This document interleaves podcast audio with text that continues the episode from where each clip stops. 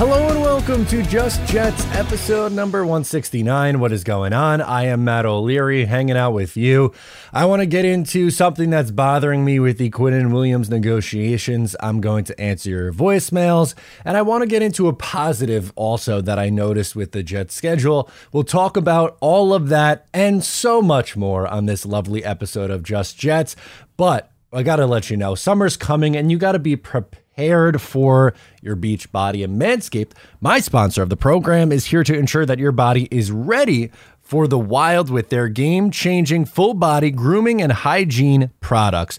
Don't be the guy at the beach with the Austin Powers chest hair. Come on, you're better than that. And if you grew some winter man tits, the least you could do is make sure that they're hairless. It's time to get ready for hot guy summer by going to manscaped.com for 20% off and free shipping using my code JETS20. That is J E T S 20 for 20% off and free shipping. Make sure to pick up something nice. I am excited for today's episode. What I am not excited for is Quinnen Williams negotiations because it's it's a little bit frustrating and I don't put blame really on either of these guys. I just want to talk about why I'm frustrated.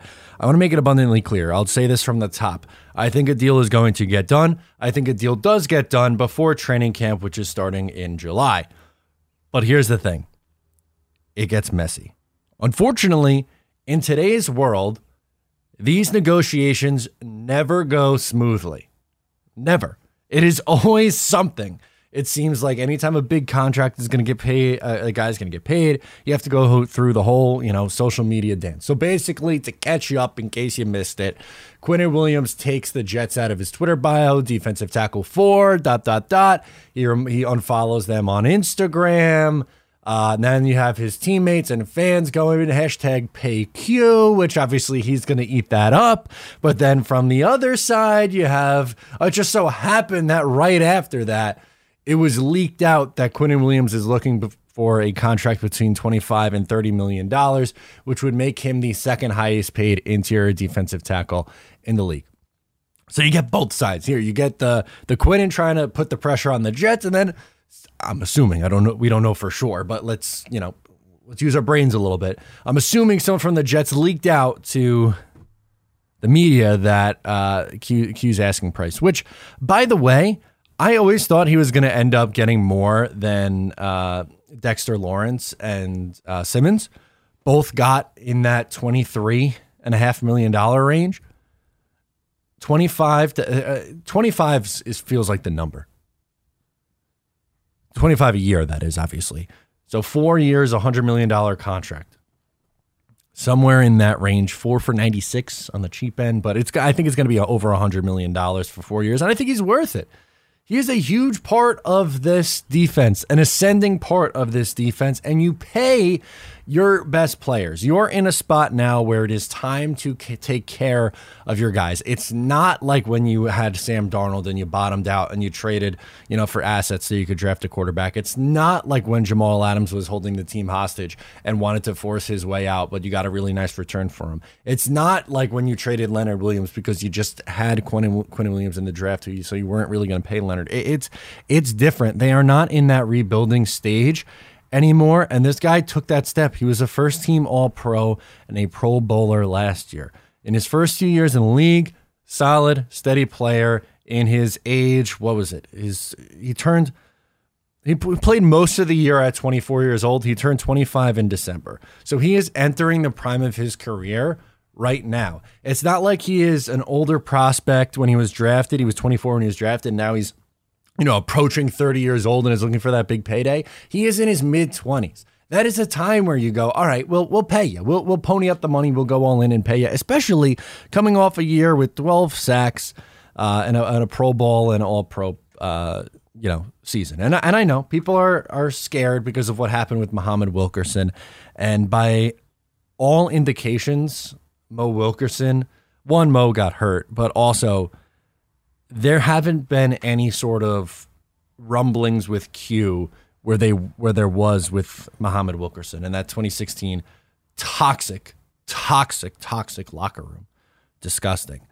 But I just don't like how it's like both sides are pinned up against each other. And I know what you're to say. Well, that's a negotiation, Matt. And you're right. And hand up, that is kind of silly of me to say, but let me maybe do a better job of explaining what I mean. By Quinnen Williams doing that, right? By doing, and I look, I get it that this is how negotiations happen in the year 2023. Look at everything that happened with, you know, Lamar Jackson and how messy that got. Hopefully it doesn't get to that point, but they, he's trying to get paid. This is going to be the biggest contract that he signs more than likely in his career. He wants to capitalize on that, and I respect the hell out of that for him.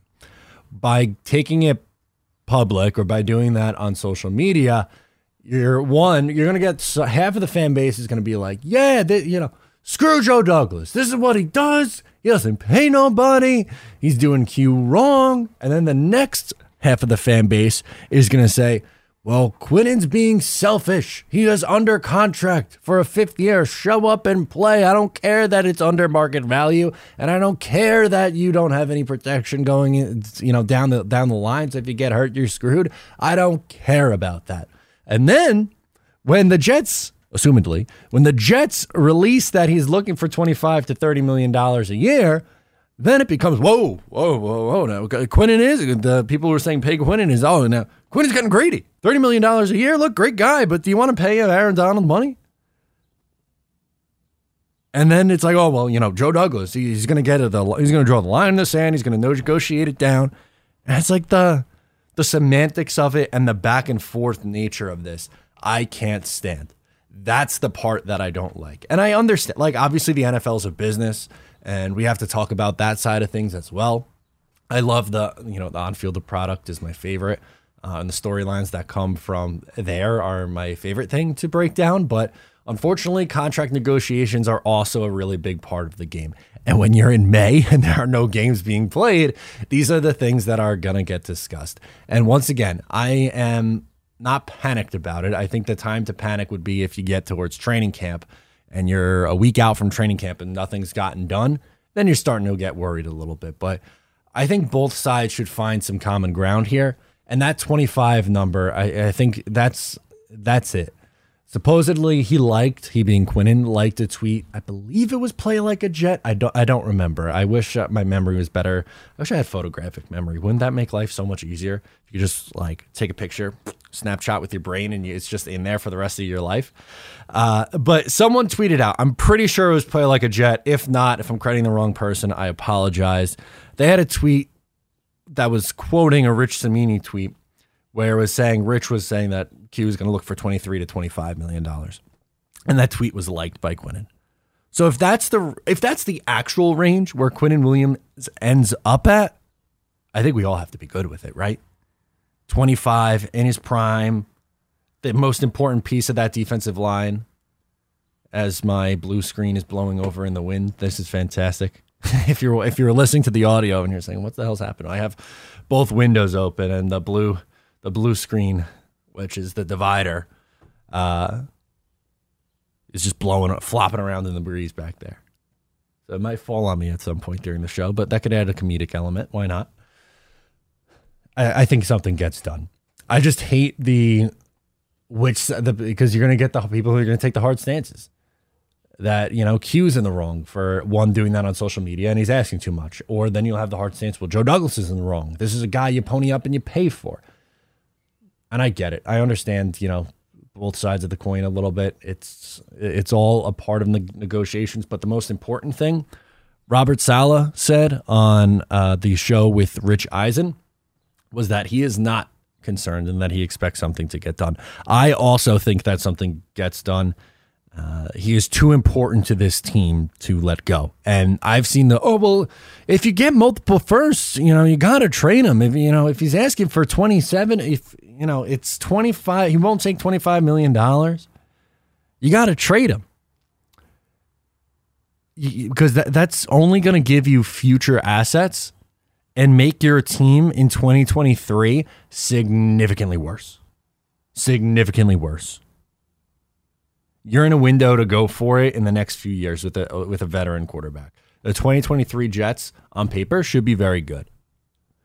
If Aaron Rodgers comes back in 2024, which I think he does, then you should also be a very good team next year.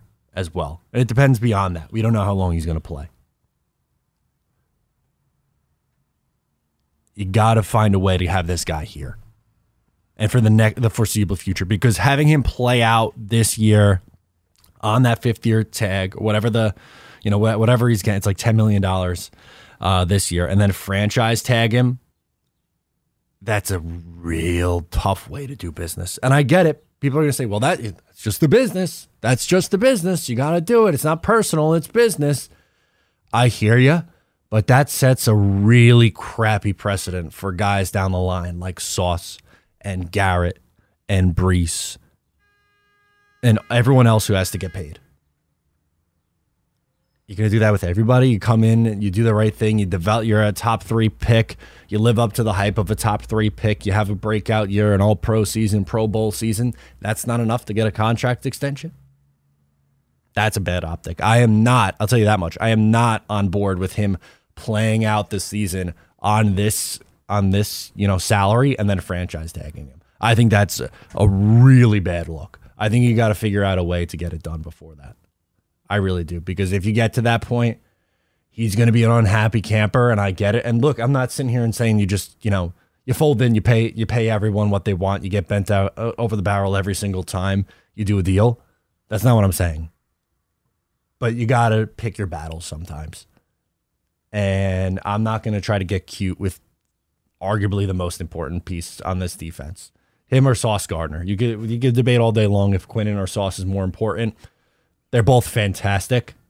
The Robert Saleh's defense is going to be built through that defensive line, and your best defensive lineman by far is Quinnen Williams. And the Jets are a better team with him on the field. Because beyond that, especially at the, on the interior, the interior of the Jets' defensive line gets real ugly real quick if he's not there. There's some okay pieces. Quinton Jefferson, fine rotational guy. Al Woods, at this point, his career, fine rotational guy. Solomon Thomas, Tanzel Smart. All right. But after that, and then they'd really be forced to move John Franklin Myers back inside, which, listen, I'm not against, but they have seemed to take a very hard stance that they like him on, on the edge for whatever reason. But anyway, moral of the story, that's what I don't really like with that, with these whole contract negotiations. But before let's get let's do a little positive note before we get into your voicemails. We have a few voicemails to get through today. Uh, but I want to talk about the Jets schedule for a second. I know we did that a little bit last time, but something that really jumped out to me because yes, obviously we know it's a tough schedule that they have. They're they're going up against some really quality teams. Something that jumps out is from the early part, and there, listen, that's the part that has the Eagles. Going on the road to Dallas. Uh, you know, you have the Chiefs in that span. They have two road trips through their first eight games. Eight games. Pretty much half their season is two road trips. Dallas in week two, Denver in week five. The Giants are their only other road game, which is basically another home game. I know it's not technically like you're going to have to do some, you know, some silly things, but different, you know, you know, uh, uh, with the Giants as technically the home team, but it doesn't really break the routine as much as a road trip to Dallas or Denver does. It makes your life and your practice week a hell of a lot easier.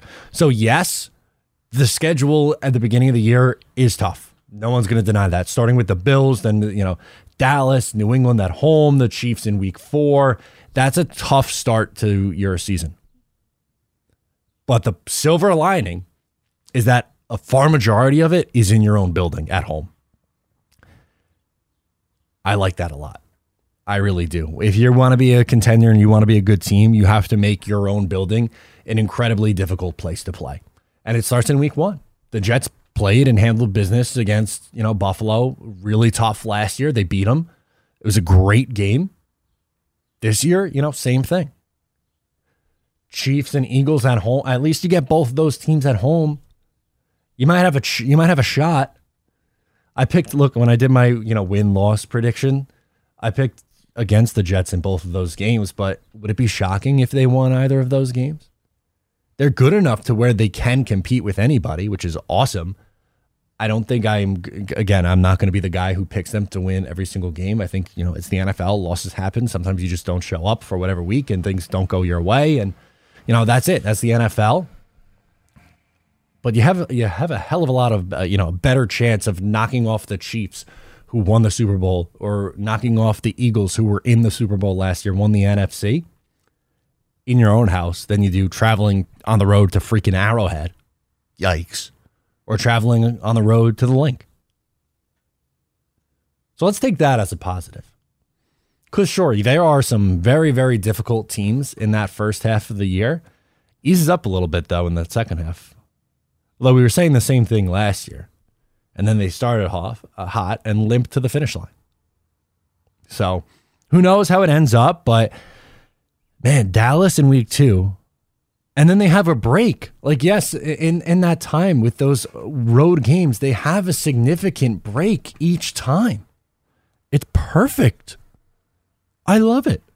Week one, home. Now, it's a kind of a short week, so I guess that sucks because it's a Monday and then uh, you play again on Sunday against Dallas, but you don't have to go out to Denver again until you have two home games and then you have to go out on the road again. And you have one more game at home against the Eagles before your bye. I like it. I like that a lot. So that's a positive that I wanted to get out of the Jets schedule. I also want to hear from you guys. Let's get into those voicemails. Vinny is calling in from Peekskill. He wants to get into some feelings on the Jets schedule. Okay, let's do it. Hey, Matt. It's Vinny from Peekskill calling, you know. What's up, dude? Day after the schedule release. Uh, looking at it, I'm feeling pretty confident. You know, love the start. Good AFC matchup. Bills, one of six primetime games. Man, that is just it's just an insane thought to comprehend. But I don't want to talk about that. The one thing I want to talk about is something that we have to do as Jets fans. So I'm going to say this: everyone listening to this stream, you got to tell tell every Jets fan, you know, go on Twitter, Reddit, whatever blog you want to do, because this is important. Listen up. Here's the because we end the season in Foxborough. Anybody, and if the season goes like we think it's going to go for the Jets, and what we think is going to go for the Patriots, that's pro- there's a good chance that could be Bill Belichick's final game as a head coach. So we have to not only flood that stadium if it does happen, if, like I said, it looks like it's going to be the end we got to flood that, not only flood that stadium with Jets fans, but we got to go in stealth black because it's to be his funeral. Don't really have much else to talk about. So that's it. And as always, go Jets. Thank you, V Man. I appreciate your call in and your check in. Uh, leaves me no surprise that you're calling in uh, with you know, with Bill Belichick trying uh, uh, ending his career, and that'd be really nice to send him out with a loss. I don't, I don't buy that he is going to re- leave after this year. I think he's going to want to stick it out. I think he wants that record. He has what? How many wins does he? He's chasing uh, the wins record. Uh, I want to see how close he is. NFL coaches most wins all time. Bang. Okay. Yeah, he is chasing Don Shula and George Halas. He is behind those two guys by a significant margin. I think that's his ultimate goal is to get to that point. So 328 is Shula's record. He Bill is at 298. So he's gonna have to coach for a while. I, I just don't see him. Well, I don't see the Patriots firing him. I think Bill would have to leave on his own after everything he's done there, and I don't see him stepping away if he thinks he still has something left in the tank.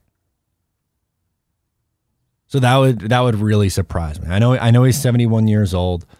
Um, he's obviously he's up there in age, but I don't see him wanting to get out. I think the fire is absolutely still there, and if the fire is there, then he's gonna you know he's gonna coach. He's gonna do the thing. Uh, again, that's not to say that you know maybe it's time to change thing change things up in New England. Uh, you know, they they were a playoff team a couple years ago. They won 10 games with a rookie, uh, Mac Jones. Things went really bad last year. They went 8 and 9. Uh, but since, you know, Brady left, it's 7 and 9, 10 and 7, 8 and 9. So we'll see what happens this year. I do think that they get worse. I'd be really surprised if they pulled the plug on him, though. I think he has to step away on his own, and I'm not sold that he does that. Next up is Travis. He is calling in from the lovely state of Ohio. Travis, what do you got? Hey, Matt. Travis. What's up? Hey, dude? brother. Uh, last year, we jumped up to ESPN's fourth overall defense, and that's in 2022. And in 2021, we were dead last in their offense. So we jumped up, quick math, 28 teams. Um, in 2000, conversely, in 2021, we were the 26th overall offensive team, and last year we were the 25th overall offensive team. I'm wondering, what do you think it would take, and who would need to step up? Obviously, everybody would have to buy in Jeff Hackett's uh, offense, and Rodgers has the ball out. But who else would have to step up for the Jets for us to make that a similar leap on offense? And I'm not saying jump 28 teams. I'm being realistic, but uh, let's just say a top 10 because Okay. both are pretty monumental, and the defense really needs a plotted, especially without getting the help from the offense last year. So that's a question to you, brother. And uh, happy belated Mother's Day because you're one bad mother. Love you, buddy. Go Jets. Bye. Thank you, Travis. Appreciate you, my man. Really good question. So let's start here. So obviously, last year the Jets offense stunk. And what Travis was saying, obviously the the Jets defense was really bad the year prior, and they took this massive leap and were really good this year. I think it starts with the offensive line. So let's go there. First at left tackle, whether it's Duane Brown or Mekhi Becton, whoever. Let's assume both have to play. I think Duane has to play, stay healthy and play better than what he did last year. He was playing through an injury, so if he's healthy and play up to you know Duane Brown par, Mekhi look like rookie Mekhi Becton and play a full season, or 15 plus games. How about that for Mekhi? At least 15. If he misses half the year, then that's not probably not going to be good enough. Laken Tomlinson has to go back to San Francisco. Laken Tomlinson, he can't be abysmal out of the gate. And Joe, it would help if Joe Tippmann is steady right away, kind of like what Creed Humphrey was a few years ago for uh, the Kansas City Chiefs. Then from there, Br- Breece, you know, back and looking like he was, you know, he was before the injury. A bounce back Michael Carter year, an immediate impact. Not when I say immediate impact, I'm not saying some massive, massive, you know, unbelievable historic rookie season, but a solid contributor from Izzy Abanikanda. Um, Garrett Wilson's got to look like a you know 1500 yard receiver. Lazard looks has that same connection that he does with Rodgers. Corey Davis looks closer to the Titans version of Corey Davis than the Jets version. Uh, and Mecole Hardman stays healthy and just looks like that you know that threat who you just want to put the ball in his hands and let fun things happen. And for Rodgers, get back to almost where he. It doesn't even have to be MVP level Rodgers. If he, if so, if he's MVP Rodgers throwing t- 40 touchdowns and five picks, then that's how the Jets win 13, 14 games this year and have a top three offense. Uh, but just for that top 20, if he is just a top 10 quarterback, a little over 4,000 yards, 30 touchdowns, 10 or less interceptions, you know, 250 yards a game, maybe a little less than 250, 240 yards a game. That should be enough for a top 10 offense. But I think it really all comes down to the health of that offensive line. They're betting on that right now with Duane and Mekhi Becton. It's a risky bet, but I hope it pays off because if so, I mean, we saw how good Mekhi looked as a rookie. Let's go out to who is up next. What do we got up next? Constantine wants to talk through the schedule. Constantine from PA, let's do it. Hey, Maddie, this is Constantine from PA. Long time no here. But I just wanted to take a little break from all the madness. Now that we have Rodgers on the team, and now that we have our schedule, now we start getting psyched up. I know I am. And I'll tell you what, I'm not too concerned about this scheduling. This scheduling is the way it is because they're going to show basically the weaker teams against the stronger teams, and the stronger teams should beat the weaker teams. So the bottom line is the Jets have a tough schedule to start. Well, everybody's claiming that they're going to take the throne. You haven't played game one yet. So let's prove it on the field. Let's beat a Kansas City in a close game. Let's beat an Eagles team in a close game. Let's beat the teams we need to beat and let's take care of business the way we know how to. Now, this team is not used to winning. They're not a winning organization, but who's to say that we can't start one? I remember there was a time when the Patriots sucked. They were one of the worst teams in the league. They were absolutely embarrassed by the Chicago Bears in the Super Bowl. 85. Anybody who's about my age remembers it. So the bottom line is, look at what they became. And they took a chance on a player all the way in the seventh round. Who ended up becoming a savior and arguably the best football player in all of football. History, that is.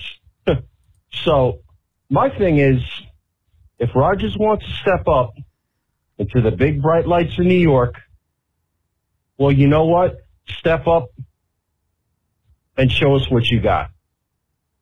Our defense is going to be solid. Breece Hall, God willing, I hope he's healthy.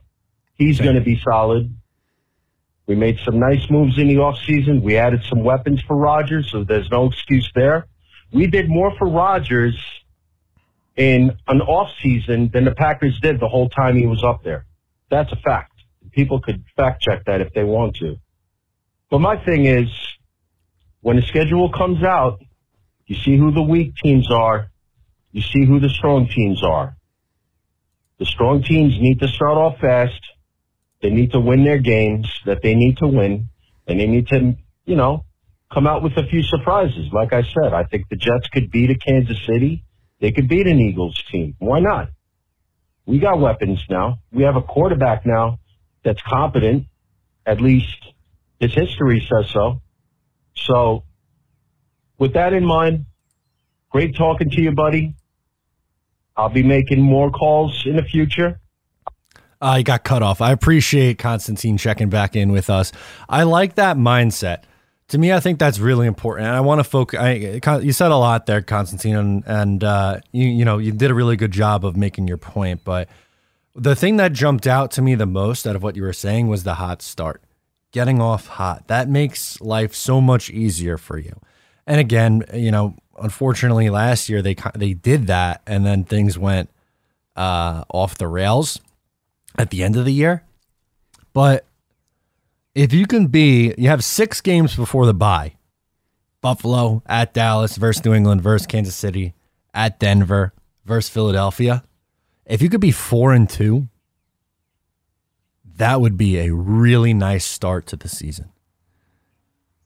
Going four and two going into the bye, that puts you in a really good spot that second half of the year, where you have at the Giants, which is basically a home game, versus the Chargers. You're you have your third, really, as I was mentioning early on in the year, your third true road game isn't until November 12th.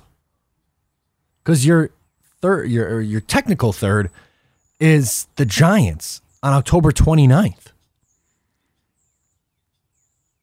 But then you go, you know, you get so much. out- You're basically up until the game on November 12th, you're home almost every single week. Take advantage of that. That's when you take advantage of it. And your teams on the road should be lesser. Vegas, not as not as good as what they, you know, were projected to be last year. They weren't any good. Buffalo's tough, obviously. At Miami's tough, obviously, divisional opponent, but and you close on the road against Cleveland and Wash and New England. Two teams who probably shouldn't be in the playoffs. You got to take advantage of those teams. You have to. Let's close out with Max in Jersey. He wants to get into his record prediction. Hi, this is uh, Max from Holden, New Jersey. Here's my thoughts on the Jets this year. I think we're going to go uh, 13-4. So four losses we have. We're going to lose to both twice. We're going to lose the Eagles, and we're going to lose to the Chiefs. That's our four losses. I think we'll be um, in the playoffs. I think we'll be probably like really go really far. I think up the AFC Championship. We'll probably we'll probably lose the AFC Championship to the Chiefs. Western, eh, but that, but I think it'll be overall a really great season, and we're gonna have like a, such a bright future. What's your thoughts on this? And go Jets. All right, so we got 13 and 4 AFC championship game loss to the Chiefs. That would be heartbreaking losing an AFC championship game again. I would be happy that they made the playoffs for the first time since I was 15 years old, a long time ago now. Uh, but that would crush me if they lost in the AFC championship game. I would take it because that would mean at least one, maybe two wins in the playoffs a nice little run. And then I would hope that that and I assume that Aaron Rodgers would be coming back and you load up and really, really go. I can't go as far as saying 13 and 4. I think 11 and 6 and or 12 and 5 is where this team falls.